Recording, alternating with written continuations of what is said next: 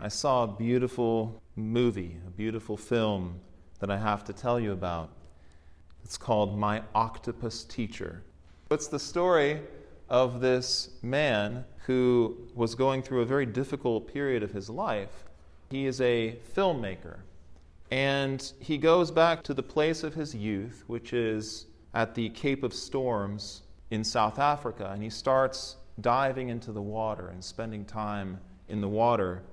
And to make a long story short, he meets this octopus. The whole story, the whole film is about his getting to know this creature and the effect that this creature had on him.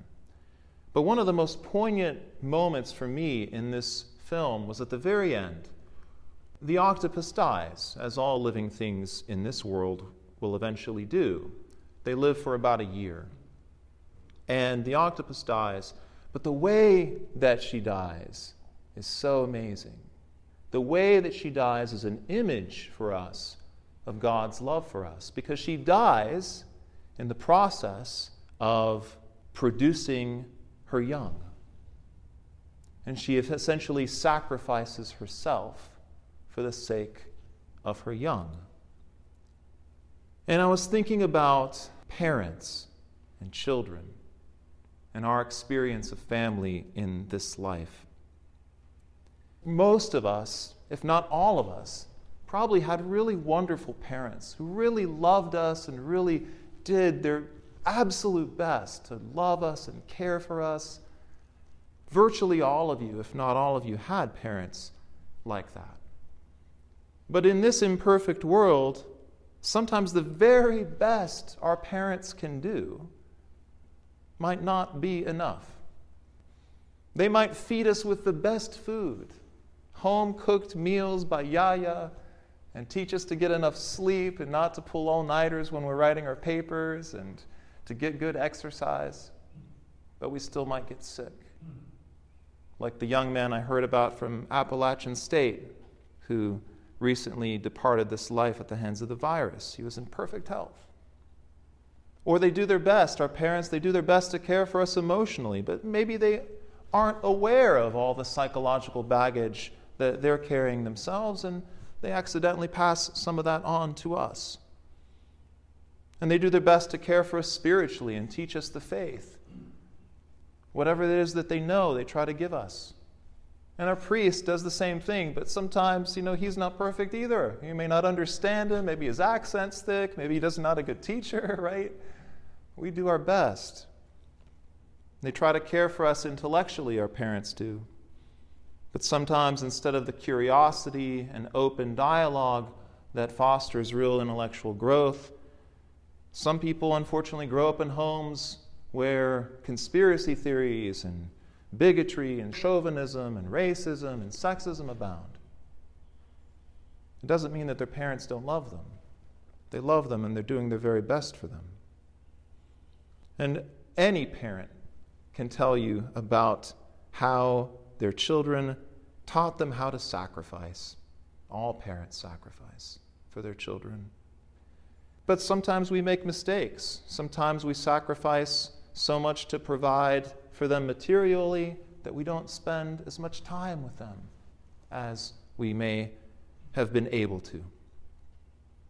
And most of our parents are very loyal to us. But I've heard some very sad stories every now and then of, of children whose parents disown them because they married someone, for instance, outside of the tribe, or maybe they converted to a different faith, or for any number of reasons. But we hear in this marvelous epistle reading today from St. Paul, we hear in his second letter to the Corinthians this. He says, You are the temple, you all are the temple of the living God. As God had said, I will dwell in them and walk among them, and I will be their God, and they will be my people.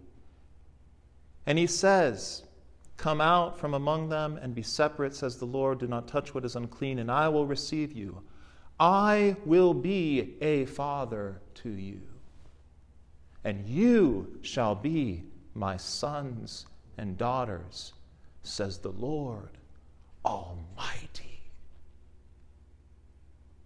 And so I ask you, brothers and sisters, with an offer like that from God to be our Father, to fill in what was lacking from the very best our parents could do for us, what in the world would keep us from being sons and daughters of God Almighty?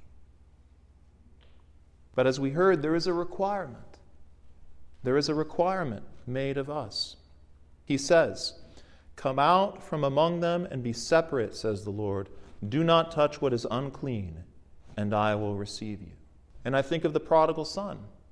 His father didn't love him any less when he was away in the pig pen squandering his fortune, but he certainly couldn't love him the way he was when he was present. He couldn't kill the fatted calf and send it to him far away. He had to come back, he had to be there. He had to separate himself from the unclean of the world. And it's the same that we are called to do, brothers and sisters.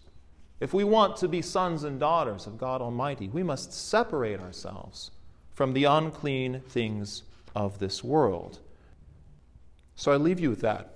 Separate yourselves from the unclean things of this world, whatever they are whether those are behaviors or ideas, whatever they are, and consider what may be possible both for yourself and for us if we all really were the children of God Almighty.